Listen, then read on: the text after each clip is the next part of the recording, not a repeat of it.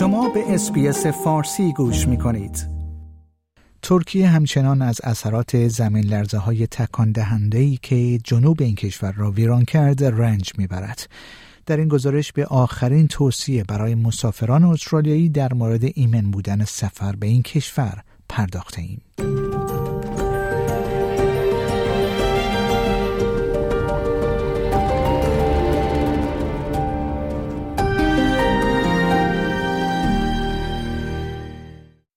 یک ماه از زلزله ویرانگر 7 و 8 ریشتری و یک سری پس لرزه ها که مناطقی در ترکیه و سوریه را ویران کرد و هزاران کشته بر جا گذاشت می‌گذارد.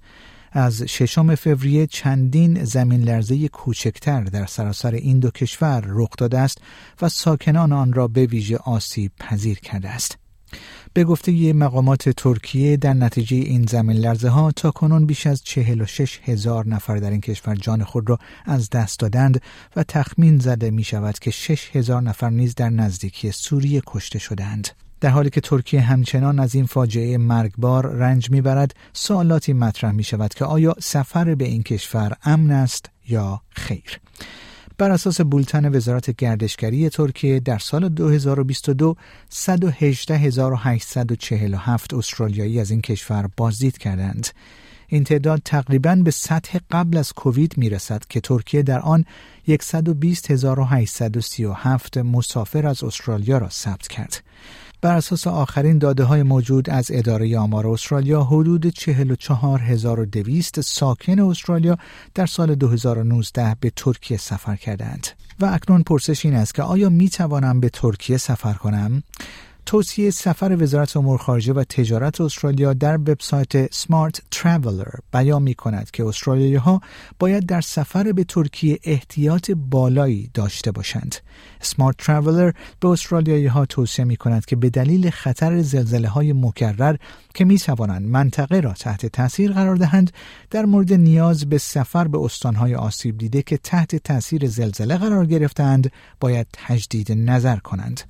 این مناطق عبارتند از آدانا، آدیامان، دیاربکر، غازیانتپ، هاتای، قهرمان ماراش، کلیس، مالاتیا، عثمانیه و شانلیورفا. این حال است که اندکی پس از نخستین زمین لرزه در ششم فوریه دولت ترکیه برای ده استان به مدت سه ماه وضعیت فوقالعاده اعلام کرد. هدف از این کار ارائه کمک و تقویت تلاشها برای بازسازی هزاران خانه ویران شده است. این بدان مناست که فقط خودروهایی که حامل مواد کمکی هستند می توانند وارد مناطق فاجعه دیده شوند. پس لرزه ها هنوز در بسیاری از نقاط این کشور رخ می دهند و احتمالاً برای مدتی رخ خواهند داد. اما آیا پرواز وجود دارد؟ پروازهای بین المللی تحت تاثیر زلزله قرار نگرفتند.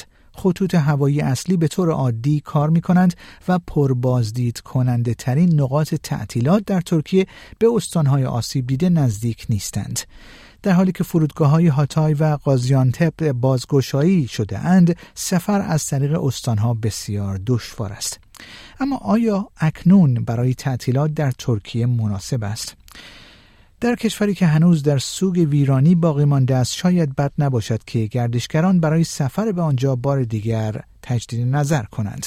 اگرچه این نیز گفتنی است که صنعت گردشگری ترکیه برای اقتصاد این کشور حیاتی است و در سال گذشته 44 و 6 دهم میلیون بازدید کننده خارجی و 46 و 3 دهم میلیارد دلار جذب کرد. در ماه دسامبر نوری ارسوی وزیر گردشگری ترکیه گفت که ترکیه اکنون در صنعت گردشگری جهانی در لیگ برتر قرار دارد.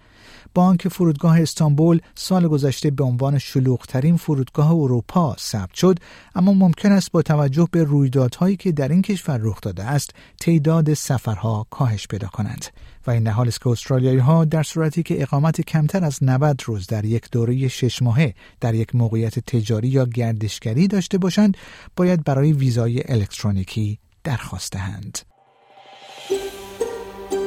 آیا می خواهید به مطالب بیشتری مانند این گزارش گوش کنید؟ به ما از طریق Apple Podcast، Google Podcast، Spotify یا هر جای دیگری که پادکست های خود را از آن می گیرید گوش کنید.